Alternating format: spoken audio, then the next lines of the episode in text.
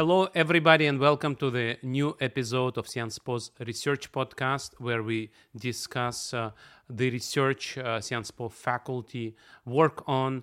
Uh, and in this season, we discuss the research on environmental transformation. Today, with me, I have Giacomo Parrinello.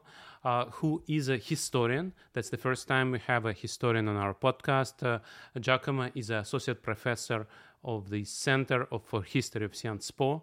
Giacomo, welcome to the podcast. Thank you so much for having me.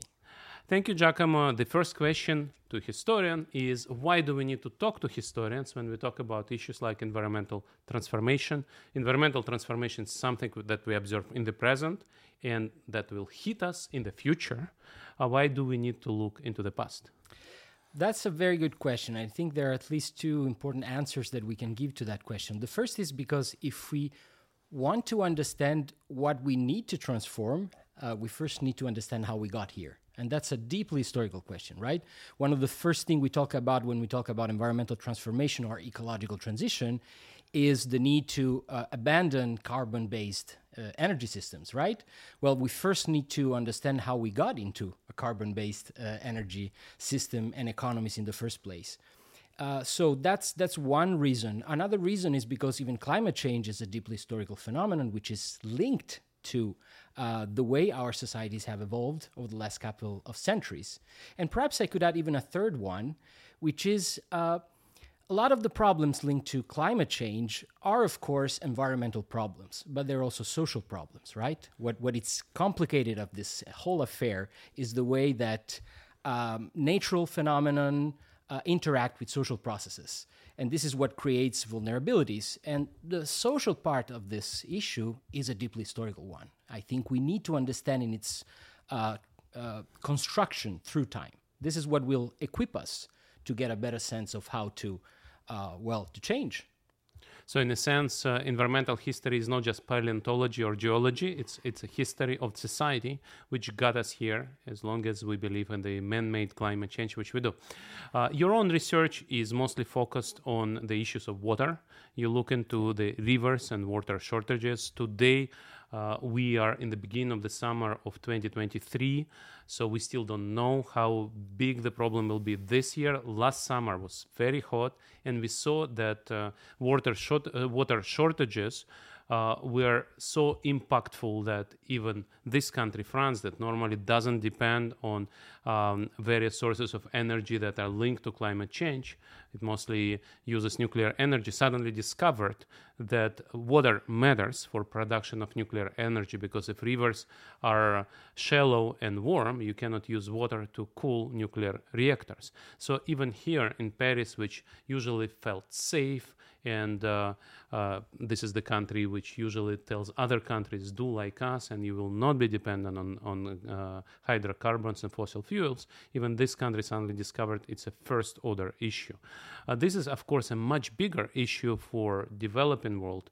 here in western europe we open a tap water comes out but as a recent un world water development report 2023 suggested we have about 2 or 3 billion of people around the world who actually suffer from real water shortages. And in that sense, it's it's a top issue for uh, environmental for scholars of environment and environmental historians like you. So you worked on the Po River Basin. Mm. Uh, your book is on this subject. What do we learn from your book? I think uh, what makes the, the, the Po River and so the, the book particularly interesting is the way the dependence on water that you were just mentioning, right, about nuclear energy, for instance, in France, we could have mentioned also agriculture, which is suffering a lot of, of shortages. So, this kind of dependence of even advanced economies on, on a basic resource like water really comes to the fore in the case of the, of the Po Valley, which is a very wealthy region the wealthiest of Italy and one of the wealthiest of, of Europe, right? In which uh, industrialization of Italy basically originated, in which there is still a very powerful agricultural sector. Most of urbanization is there. And so this, this very system depends uh, deeply on water. And this is also a place where our, we are observing the, the issue of water scarcity in a very dramatic way. Uh, over the last 20 years, a series of successive drought have impacted the Po watershed, and with that, also the economy of, of the Po Valley. So we see both uh, how a wealthy economy uh, uh, can be so dependent on water in basically virtually every sector, uh, right, from agriculture to energy production, and also how much this uh, is now impacted by uh, water scarcity. But in a sense, your book ends 20 years ago. So what's happened after 2003 is really a subject that we know as humans, but you as a scholar, you've looked uh, further away in time. What do we learn from the history before 2003? That's that's a very good point. I uh, I think that if we really want to understand the water crisis, like the one that is manifesting in the Po Valley, the one that is manifesting in France, we need to combine at least two things. The first one, of course, is climate change, right? The fact that climate change is having a major impact on the H2O cycle. I sometimes like to use this formula. The messing with the C uh, O2 cycle is also messing with the H2O cycle, these two big uh, cycles of, of the Earth. So there is that, of course, right? There is less water, especially when most needed during the summer. And that's part of the explanation. But the other part is also that we need a lot of water, that we use a lot of water, especially advanced economies uh, use a lot of water. Now, if we want to understand why we use a lot of water and how come that we are so dependent on water and that our economies are so built on water use, this is when we need history because this dependence, at least in the case of the Po Valley, but I would argue that is also the case elsewhere, has been built over at least two centuries of history, mm, of economic history and political history.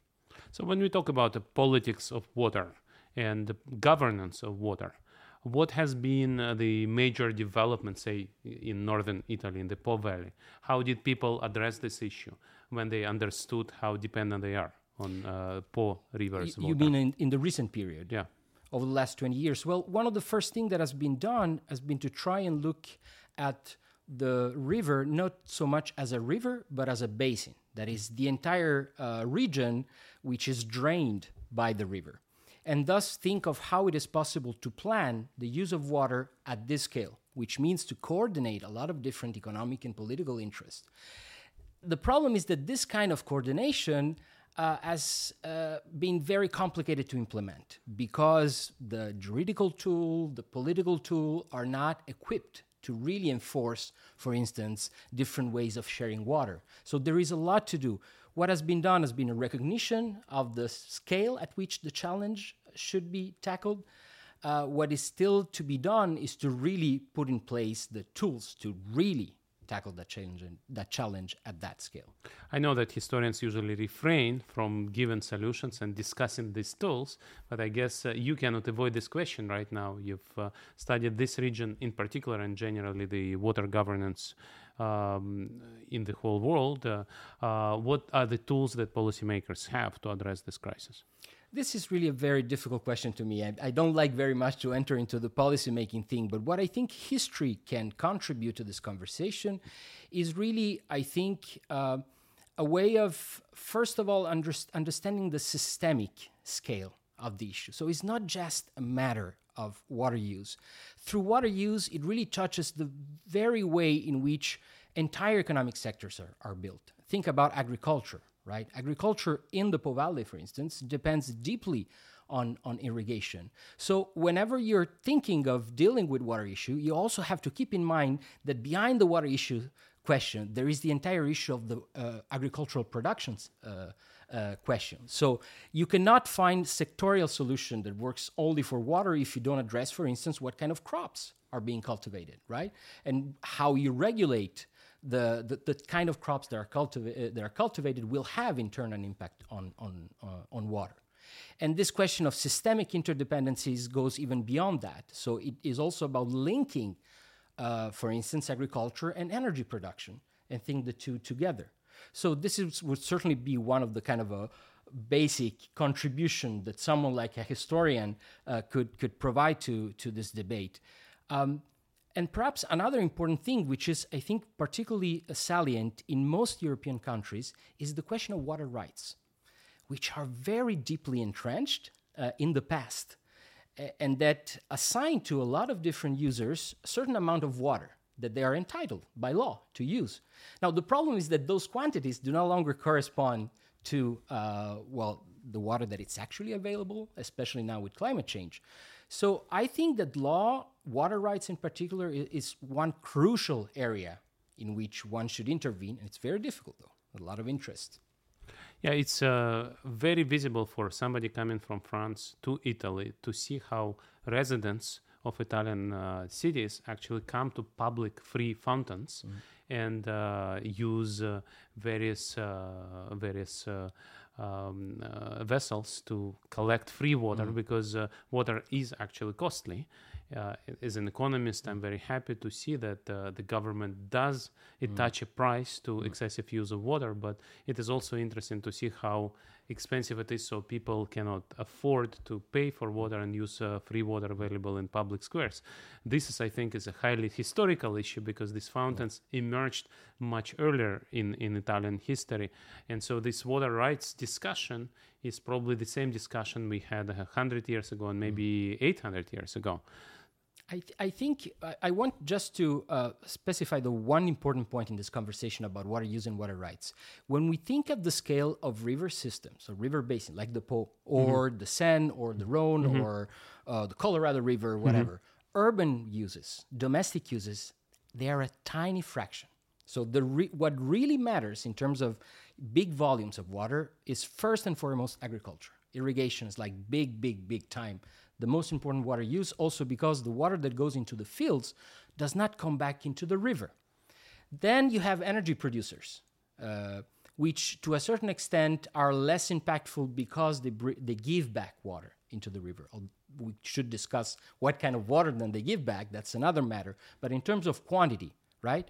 So I think this water rights conversation, even in its historical dimension, needs to first focus on agriculture and energy. And, and this is, by the way, what I, what I do in my book. Um, and indeed, the conversation has been similar uh, in, in the past. Um, with perhaps the, the, the, one important difference that is that the way the water rights have been allocated through time, for instance, in the case of the Po Valley, which has a very deep history of water rights allocation for irrigation, um, has been done by assuming a hydrology which was stable. Mm-hmm. The idea was that through statistics and collection of data, we could get to kind of an average flow, right? And then based on this average flow, we could attribute water rights. So there were a lot of fights, of course. There were a lot of competition, a lot of economic discussion, whether it was worthwhile to invest, for instance, in canals, and whether there was really a return on that investment or not. But on this background, on this background idea of stability, of, of the system. Now, what, what it's in crisis now is precisely this idea of stability. And I think this is the kind of mind leap we need to we need to make, and which is starting to be made. If you if you talk to regulators, I spent some times interviewing people of watershed agency. I sit in a in a in a scientific committee of the of the watershed agency here for the Rhone. They're very well aware of this. Now the problem is how do we make the message reach also those that are most directly concerned?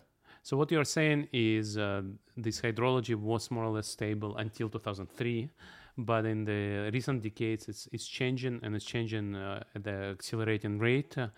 And um, what are what are the main uh, causes of this acceleration climate change carbon uh, climate change is the global big, warming. Yeah climate change is the big big big uh, reason. Uh, the way uh, as i was saying before with this shorthand formula co2 is changing h2o uh, cycle.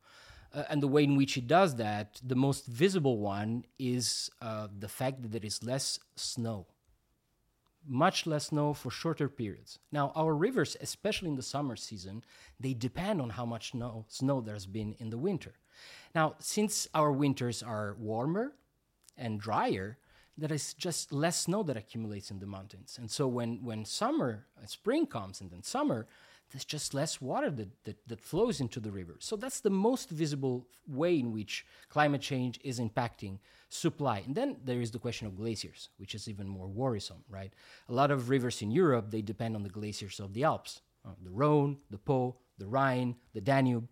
And glaciers are just disappearing. They're melting. On a short uh, term, melting glaciers feeds rivers. So we can think that it's, oh, actually there is water. But the problem is that when the glacier disappears, the smaller river that was fed by the glacier disappears as well. And so that will generate a structural shortage. And this is also linked to climate change. Yeah, this is highly visible if you go to the Alps. Sometimes they take tourists to show you the glacier where it, it was 100 years ago and 50 years ago. And this is indeed very moving. You see the tragedy uh, right in front of your eyes. What happens uh, regarding uh, rivers in uh, flatter parts of the world?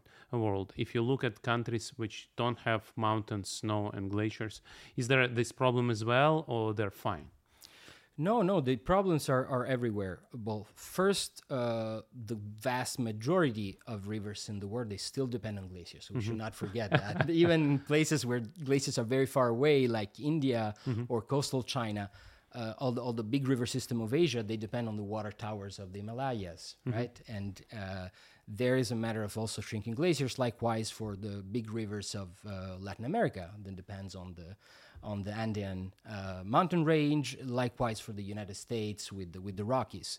Uh, there are though some rivers, for instance, in Africa, like the Nile, that do not depend on uh, on uh, on glaciers or on snow, but they do depend on specific uh, uh, weather and climate pattern. The case, the case of the Nile is classic.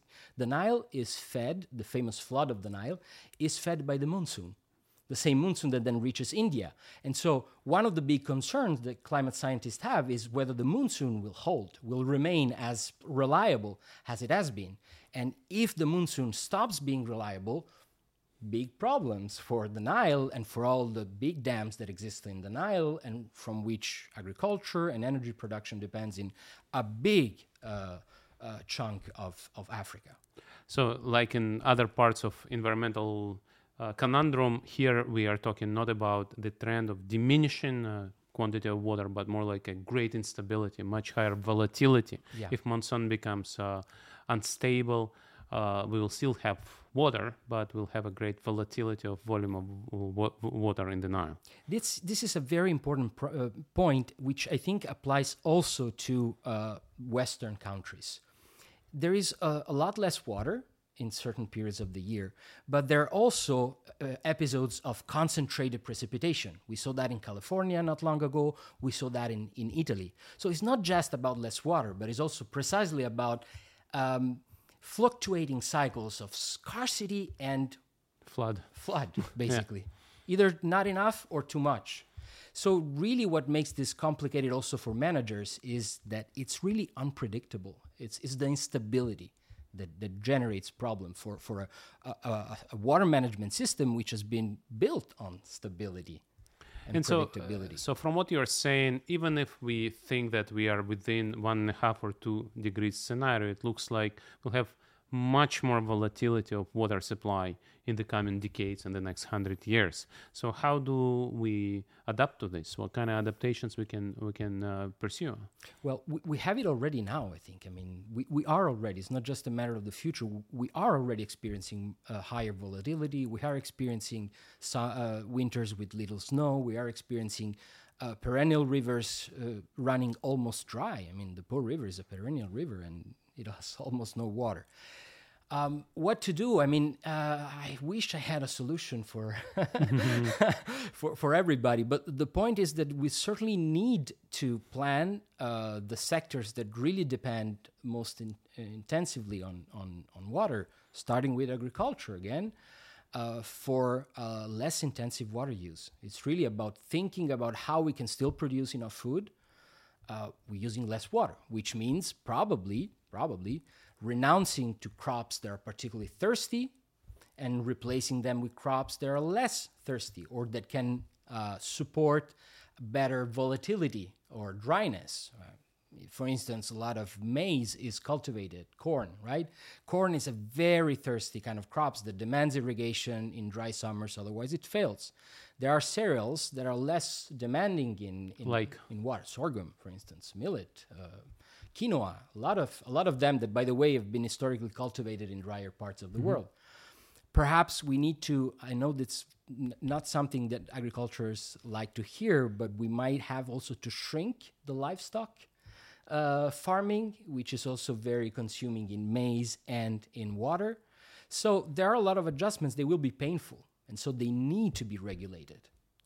Yeah, livestock uh, is challenged on other grounds as well because it also contributes to um, uh, emission emissions. But uh, uh, on the other on the other hand, the economists usually get criticized for proposing economic solutions. So if you think about the way to uh, accelerate the transition you're talking about, there are two ways. One is to charge for water, which is highly unpopular act, as I mentioned.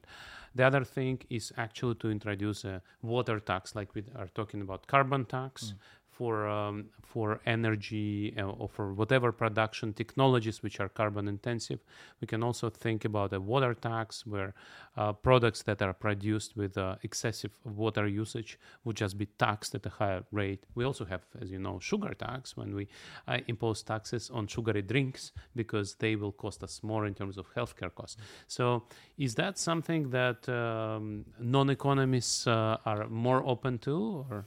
Well, there are some forms of, uh, let's say, financial burdens on water use. Not everywhere the same, but if you think here in France, water agencies they fund themselves to a larger extent on some equivalent of taxes. They're not called like that, but water users they have to pay uh, some amount of money depending on the amount of water they use and how they use it. So whether they give it back, whether it's polluted after they give it back, and so on and so forth. So this is certainly something that already exists and then can probably continue and is going to be also reformed here in France and that could be implemented elsewhere. So I am personally not so, totally opposed to that, uh, as long as it. Uh, uh, as, it, as long as it reaches the right kind of users. So I'm not very much in favor of rising use for domestic user uh, costs for domestic users because those are not those who matter and and they uh, they actually can exacerbate inequalities. But I also think that economic solution won't be enough, in my opinion. I think we really need government. I, I'm a big believer in government intervention. We have done so in the past in historic moment in the in the case of European rivers, for instance, after World War One, when it was necessary to increase hydroelectric production, there have been serious efforts at economic planning from government in terms of water resource use on a large scale, and I do think we need something like that to ensure also that things are done quickly and as uh, justly as possible. I think not that governments are always a guarantee of justice, of course, but justice, efficiency, and speed. uh, uh, so to defend economists, economists are not against government. It's just uh, what I was uh, having in mind was uh, government imposing taxes rather, rather, than investing itself. I fully agree that taxes are not enough, and government should invest sometimes, should ban certain activities, sometimes should also increase transparency, um, providing data on who is using most water, what is so costly for us as a global society, as a humankind, in terms of uh, water usage. But what worries me, and this is what you've repeated several times, we are in crisis in terms of water shortages and water use. So the current uh, solutions, current policies are not enough. And so the question is uh, what we do to reform the agricultural users and energy users of water. Do we tax more? Do we increase price for industrial water users? Uh, do we build, uh, do we support, uh, subsidize other sources of energy, or do we subsidize other stocks, uh, crops? Uh, so, what what should be done? I, I, I, don't know. I think, for instance, though, uh, as I was mentioning before, one uh, big non directly economic uh, mm-hmm. leverage that exists is the water rights, the water allocation. Mm-hmm. I mean, those is really big time, uh, um, a big piece of, of, the, of the puzzle, right? And this is not um, uh, about cost of water. It's really about how much juridically mm-hmm. a certain individual is entitled to use and those are no longer in in uh, correspondence with the water that is available. And I do think that here governments have uh, room to intervene uh, and to say, well, guys, we need to revise water rights. Mm-hmm. Water rights that have been assigned in the early 19th century, probably they're no longer. Uh, you know, uh, valid today. So we need to map, we need to revise, we need to redistribute uh, water rights according to the new uh, hydrological data that we have and to the uncertainty that we expect for the future. So, this is something that could be done that could have a big impact on scaling down quite uh, drastically and, and, rapidly, I think, uh, the, the water use. Uh, Of course, then this problem is how uh, and who will control whether this is, but that's uh, whether this is done. But that's another. Well, I think uh, right now, right now the situation is much better relative to 100 years ago. 200 years ago, we have uh, much more information on pretty much everything, Mm. much more transparency of water uses. In particular, we have satellite imagery, if need be. Uh, we can see which crops are grown anywhere, everywhere. So all of that is becoming much more transparent. The political aspect of what you're suggesting is, of course, a different matter. Uh, if I take away your water rights or I reduce the amount of water you can consume, you will be extremely unhappy, given how essential water is for what you do. And so the question is uh, uh, how how to resolve this puzzle. Can we um, just say today you can do what you want, but uh, next year the situation will change, or in five years the situation will change, or in ten years situation will change. The problem is that we want to reduce the political backlash from these reforms. Uh, and in that sense, it would be great if we tell the farmers, you can use the water, but your kids will have to get another set of water rights. The problem is that maybe there'll be no kids. The problem is that we probably need to act right now. So, what is the time horizon for these reforms? What do you think? Well, one thing I would like to point out, though, is that some things are already being done, especially in, in context of crisis. In 2003, when the very first big crisis with which my book starts and ends uh, happened, uh, it was implemented a form of water flow governance at the scale of the river basin. That is, that the prime minister, uh, through its agency, the Civil Protection Department, organized a table on which all the big water users of the watershed sat, uh, and they came to an agreement on reducing each uh, of them uh, their share of water use uh, according to indications that came from the watershed agency, which was monitoring the drought from a hydrological perspective and told them you need to release more water from that uh, reservoir, uh, you need to use less water in that canal. Uh, and of course, I mean, that was not something that they, would have done spontaneously without the crisis, but it also showed uh, that in a context of crisis, things that might seem impossible uh, in in other moments can become uh, can become possible. I do think the time horizon is it's now. we really in the next couple of years. To the end of the decades, I think a lot of things will change, whether we like it or not. So they will change. It's like for climate, right? They, they will change. There will be more shortage of water, more crops will be lost.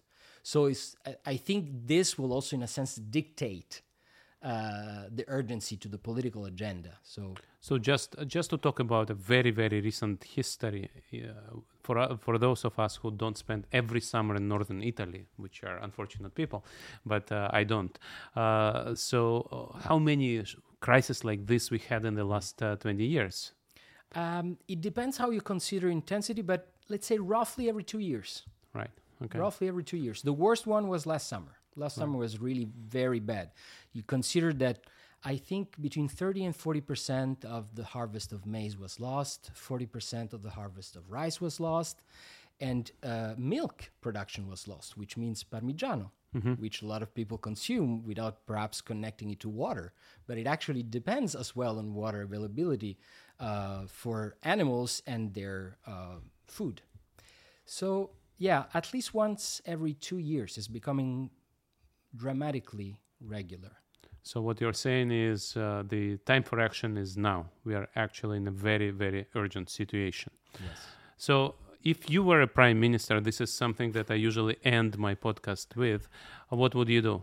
You would also call on everybody and, uh, and ask them to reduce water consumption. And what you're saying is, we don't need to call every citizen. You need to call large industrial and agricultural users. And uh, you have, since we have more data than even 20 years ago, I guess this conversation would become even more urgent and uh, uh, probably more constructive.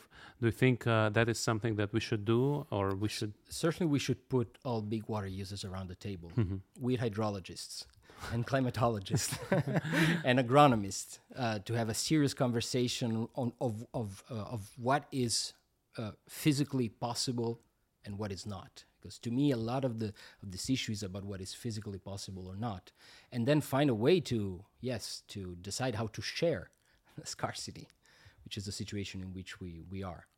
You're But I'm- saying you're I'm- saying the cri- crisis creates awareness. So after you lose uh, uh, milk production or or uh, corn production, that makes people aware. But if the crisis happens every couple of years, a couple of years, everybody's already aware. So that should be reasonably easy to do, given given that the fact that people understand that this is a scarce resource, it is becoming more and more scarce. So it's time to act now. So I think I think that should be uh, doable. I think. This is why I think uh, things are changing anyway. The, the question is uh, how governed this transformation will be or not. Because I think some actions probably are already being taken without us realizing. I, I suppose that perhaps some farmers are already doing something in their fields. They're already making different choices in what they plant. They're already acting in, in different ways. Now, the question is whether this transformation will be accompanied, supported, directed, governed, or not. This is to me is is the big question.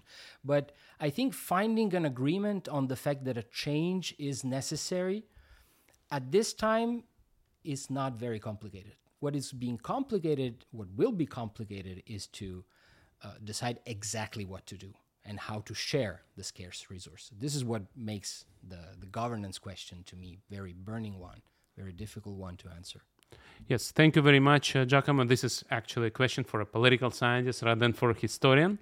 Uh, how to how to, to decide on, on the allocation of a scarce resource, and indeed that's what we observed in Paris in 2015, where all countries came together and uh, identified national national contributions to fighting climate change, and uh, this is something that can be done also on, on sharing the scarce resource of uh, water, which uh, we will need to do. We do observe in crops in all countries. Farmers understand that. Uh, but uh, what you've just said is extremely important. Now, when we have more research and more data, uh, we can do it in a better informed way, in more optimal and rational way. And also, with the new data, we can also monitor whether people who commit to something implement what they're doing. Thank you very much, Giacomo. It was great having you on podcast. This is all for today, but stay tuned for more conversations on research on environmental transformation. Thank you. Thank you so much.